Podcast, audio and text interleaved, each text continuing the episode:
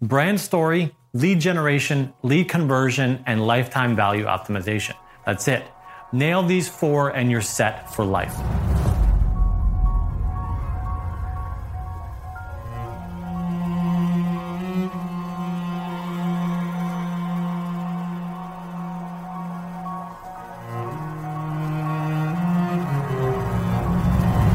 The average CEO reads 60 books per year, and many attribute their success to this habit of constant learning. This is the difference between those who actualize and those who fail. This automation of their learning, this 1% better every day.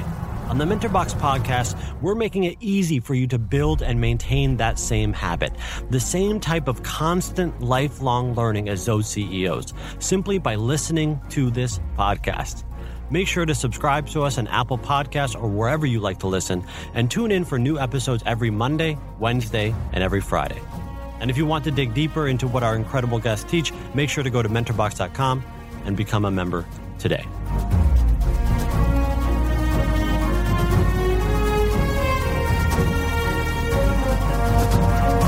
Hello, and welcome to this edition of MentorBox. I'm your host, Jonathan Kendall, and today we'll be discussing the entire architecture of business.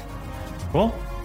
Cool. Just yesterday, MentorBox had one of our mastermind roundtable events in San Francisco, and one of our attendees said out loud that he learned more in the one day with us than he did while getting his MBA. And that, my friends, is not out of the ordinary. Partly, I hope it's because what we teach you at MentorBox is useful, but mostly it's because traditional, proper business school is so antiquated and theoretical, which, by the way, is not a disparagement of business school in particular. It's not your fault because, in fact, what I really mean is that the whole higher education system is flawed. So, B school, I promise it's not you, it's me. But, anyways, my point is that economic theory, graphs, and charts futures and predictions, mixers and societies, fancy video conferencing, and beautiful glass walled buildings from donors. That's all well and good. But the truth is that most of it is noise, at least if you want to be an entrepreneur. Now, sure, if you want to run the central bank or make economic policy for the European Union, macro it up. Please do. But if you want to start a company or scale your company, like yesterday, for example, there are only four factors you need to pay attention to, and four exclusively. These are your North Stars. These four and these four alone are your why and your how and your what answers to every business question you will ever have. So, what are they? One, brand story. Two, lead generation. Three, lead conversion. And four, lifetime value optimization. Got that? Brand story, lead generation, lead conversion, and lifetime value optimization. That's it. Nail these four and you're set for life. If you're still confused, let me break it down to the more fundamental units. Basically, here's what I'm saying. In order to have a company, in order to start or run a successful business, you must necessarily have a value that you give to individuals. And in exchange for that giving of value, each individual repays you by giving you some money. Simple, right? I make you a chocolate shake. You give me money. I make the glass that the chocolate shake is put in. The restaurant gives me money. I harvest the cacao beans that are sold to the chocolate factory that are shipped to the ice cream manufacturer. I cut down trees and sell them to a factory that turns those trees into cardboard, which is sold to the ice cream carton manufacturer, which is, you see where this is going. Side note, the fact that you can get a milkshake for 99 cents from anywhere is a miracle of capitalism. So unlikely and complicated, it may just be worthy of our time to take a step back for a second and share a bit of appreciation for, well, capitalism. Eh? Yes, the macro complexity of, well, everything is beautifully, insanely unlikely, which is why business school is both intricate and useless. But, anyways, my point is that money and commerce and business, it's all just an exchange of value. I specialize in some specific task, some specific skill, and you, in turn, give me money for it. Simple as that. So then, on a micro me or micro you have a business level, the process is super simple. I do something for you, this makes you happy, so you give me money. Wash, rinse, repeat, voila, we have a business. We have an economy. Scale this down to me helping you move some rocks from one part of your farm to another part of your farm, or scale it up to making the magic AI God machine that is an iPhone, no matter, it's the same process. But how do we break this exchange into its basic components? Well, first, we have to know what our specific value giving machine is. What do I do for you? What do I make for you? And how is it unique? That's brand. Then the next step is advertising. How do you even know that I exist? How do I give you my pitch? How do I tell everyone about my special skill or value giving machine? Lead generation. Let's say I have my specific product and I've told everyone about it. What's the next step? I need to convince you to actually write the check or pull out your wallet. This is lead conversion. This is the stage of choice. Then finally, once I've given you value, how do I continue to give you more and more and more value? How do I build customer loyalty? How do I apply the 80 20 Pareto principle to my company, meaning that 80% of my revenue comes from 20% of my customers? This is lifetime value optimization. Hence the four pillars of any business brand, lead generation, lead conversion, and lifetime value optimization. Or in another vernacular, product, advertising, sales, and customer loyalty. These are your four water, oxygen, food, and shelter. Hold them up to your heart, look at them close, analyze them, see where you're doing well, and fix your problem areas, and you're basically set. So let's go through them one by one. Step one brand. What do I do in a specific way that will give you value?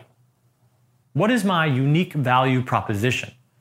You on your hero's journey, trying to be happy and safe and fed and kind and useful and generally not frustrated. Me, your guide along the way. Hey, here's a hammer. You may need this. Hardware store. Oh, looks like you could use a sandwich. I got one for you right over here. Restaurant. Need some advice? Check out this book I wrote. Author. Feel a little uncomfortable holding so much cash? Well, I've got this vault over here you can use. I'll keep your money safe. Bank, etc., etc. So, the question that you need to ask when starting or scaling your business, the only question you need to ask with regards to brand is this one What do I do for people that is worth them giving me money for? And then, amongst the other people in the world who have the same specialty, how do I do it even better? How do I do it differently? Since I'm a florist, what makes me better than all the other florists? That is the question. And its answer is both your product and your marketing angle. It's both your brand and your culture, your sales copy and your style. This answer will inform the rest of your company from the very start. So, as an example, let's take someone who is really great at sewing. My mother comes to mind. Everyone's always asking her to cover old pillows because she can make these beautiful covers for not too much.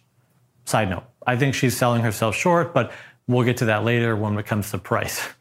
Chris Guillebeau, New York Times bestseller, author of The Side Hustle and the $100 Startup, references this.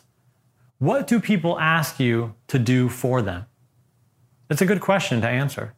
It may very well be the start to your business or the trigger that focuses your marketing in order to scale one you already have for my mom, if she wanted to start a business since she already has a growing base of people who know her for her pillow making abilities, this is a good start. But for you, what's that skill? What's that thing you do better than everyone else? What's your unique value proposition? Because everyone and every business has a unique value proposition. Quicken Loans is, well, fast Rocket Mortgage from the same company, also fast. Notice they didn't say the fanciest or best customer service or lowest rates or personalized, just fast. Same with Rolls Royce. They aren't selling you the safest, cheapest, most family friendly, or the most powerful car. They're selling you the highest class, luxury vehicle, status, rank. And so they double down on that brand. They double down on what they can offer, specifically that no other car manufacturer can offer, at least not to that level. And so, too, you need to articulate to yourself what you do better or more differently than anyone else in your space.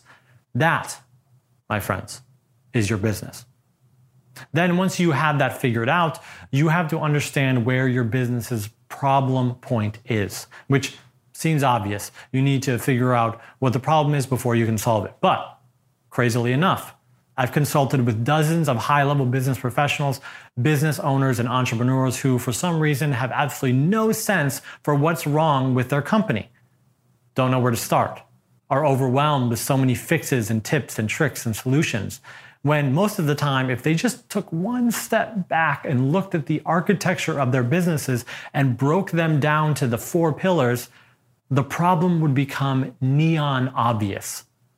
So, if that's you, if you're not sure where to start, let me break it down. After you have your brand, your unique value proposition, the thing you can do differently, the product you can create that is unique, once you have that, there's only three levers you have to pull in order to turn that value giving machine into an empire. First, you have to get people to come to your store. You have to tell the world that you have something to offer. You need to, in a word, advertise. This can be as simple as a sign out front of your store and as complicated as bidding on Google AdWords searches, which is, by the way, not actually that complicated. But so what else? There's television, billboards, newspapers, the little banner ads you see on every website. There's Facebook, Instagram, Twitter, Snapchat, the aforementioned Google. There's phone sales, cold calling, knocking on doors, and interrupting passerbyers in the street. There's magazines and handing out flyers. There's radio and podcasts. Hell, there's naming entire sports arenas in your honor. Oracle Arena, Little Caesars Stadium brought to you by Coca Cola, the Progressive Insurance halftime report, etc., etc. The point is that your goal, regardless of how big you are, is to get the word out. To begin, you'll want to focus on ROI positive advertising, meaning return on your investment advertising. Meaning, if I spend a dollar, I get more than a dollar back that very same day. Eventually, you can paint the town red with Coca Cola everywhere, maintaining your brand, basically brainwashing the entire population into thinking of your company first before any other company in your market. But that's for later down the line. To begin, you may have to run a few thousand people to your landing page by boosting a Facebook post. Or you may have to call every restaurant in the greater Chicago area, or you may have to personally introduce yourself to every wedding planner on the planet. Whatever it takes, depending on your budget, you absolutely 100% need to advertise. This is the engine of your machine. It is the top of the funnel. In order for money to spit out the other side, you need a pipeline of potential customers to shove into your machine. Without this constant flow, you're sunk. Next, you need to convert those potential customers into actual customers.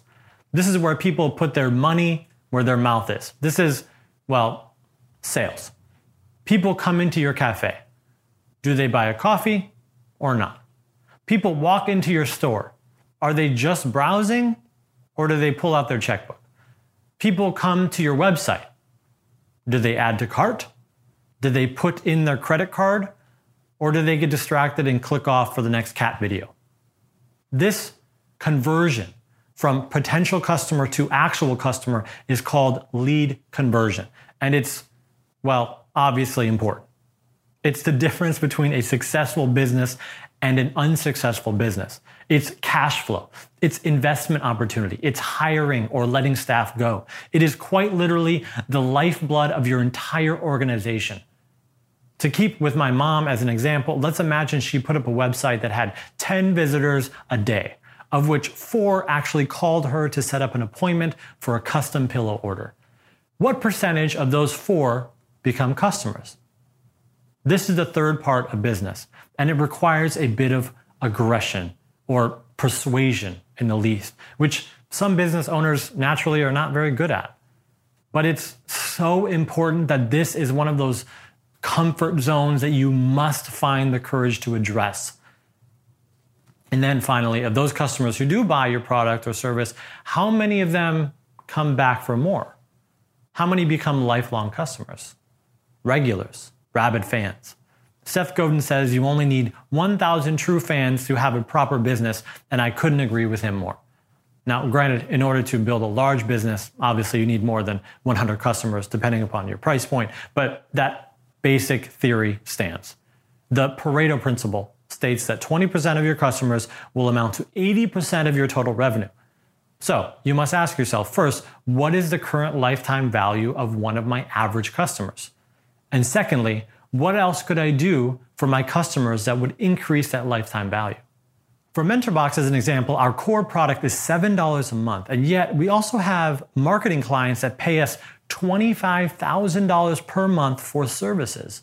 And we have $50,000 Diamond Mastermind event packages for our most successful students. So, what is your $50,000 product? What is your would you like fries with that? What is your buy two, get 30% off special? What is your most people who buy this baseball bat also buy these baseball cleats? What is your next time get a free dessert? Answering these questions ahead of time, setting yourself up for loyalty from the very start, can and most likely will determine whether your company or business is successful or not. Yes, of course, you must at base have a good product or service, but some of the time, even when companies have great products or services, because they're so bad at giving more value to their customers, they literally throw money in the trash. So don't be like those companies. Be instead like Apple probably the greatest lifetime value optimizing company on the planet. You think you're buying an iPhone, but really you're learning their OS, which will prompt you to buy an Apple computer, which will entice you to use iTunes, which will prompt you to use their App Store, which will result in you buying the iWatch or some adapter to their enclosed system, and on and on and on. They may even, and probably do, lose money on that first iPhone you bought. But that doesn't matter because over the course of your lifetime, they will more than make up for any marketing costs incurred in converting you. Target does this as well. Charles Duhigg in The Power of Habit speaks to this, namely that Target loses money on all diaper purchases. And they're okay with this. Because if they can get you to buy diapers, they'll get you for the next 30 years. Bam, lifetime value optimization. And so, if you combine these four elements of business successfully, if you pay attention to your unique value proposition, if you constantly put new potential customers into your pipeline, you convert those potential customers into actual customers, and then you build brand loyalty by offering them more and more services and products throughout their lives, you have a value giving machine. Easy, right? In future episodes, I'll dive in even deeper to each, though for today, at least you now understand the architecture of any boots on the ground business. Because honestly, all the noise you hear about macroeconomic theory, this or that, is a detriment. Ignore it. If you're starting a business, ask yourself these questions What can I do differently than everyone else? Then, how can I tell people about what I can do? Then, how can I convince them to give me money for it? And then finally, how can I get them to come back for more? These are your questions. Answer them on a napkin, even. And you don't need no stinking business plan. You've already got your business. Or let's say you already have a working business. Then what? Well, then what you should do is set yourself up for an audit are you focusing on what you do best or are you diluting your specific skill set because you're trying to be everything all at once? Remember, Stay focused on what you're good at. Then ask yourself Am I putting my services or product in front of enough people? Do I have a lead generation problem? If yes, advertise more. If no, if you have a ton of leads except no one's buying, then ask yourself the next question Am I having trouble converting those leads to sales? What's your process? Is your website too complicated? Should it be more of a sales funnel? Are your people put off by your prices? Or maybe the opposite. Maybe everyone is buying. Should you increase your prices? Are you selling yourself short? And then finally, the fourth pillar how many of your customers are returning? What are your processes for turning them into recurring customers? Could you have a subscription? What is your follow up email sequence? Do you have one? If not, you probably should. No, actually, let me be blunt here. You must have a follow up email sequence, a follow up call process, a CRM, a way of filtering out and finding out those customers who will almost single handedly fund the growth of your company. So, where are you lacking? Focus of brand? Not enough leads? Can't convert the leads? Or is it a lack of loyalty? Find the problem first. Find your kryptonite. Find the hole. And then, and only then, will you be able to fill it. Thanks for listening. Until next time, cheers.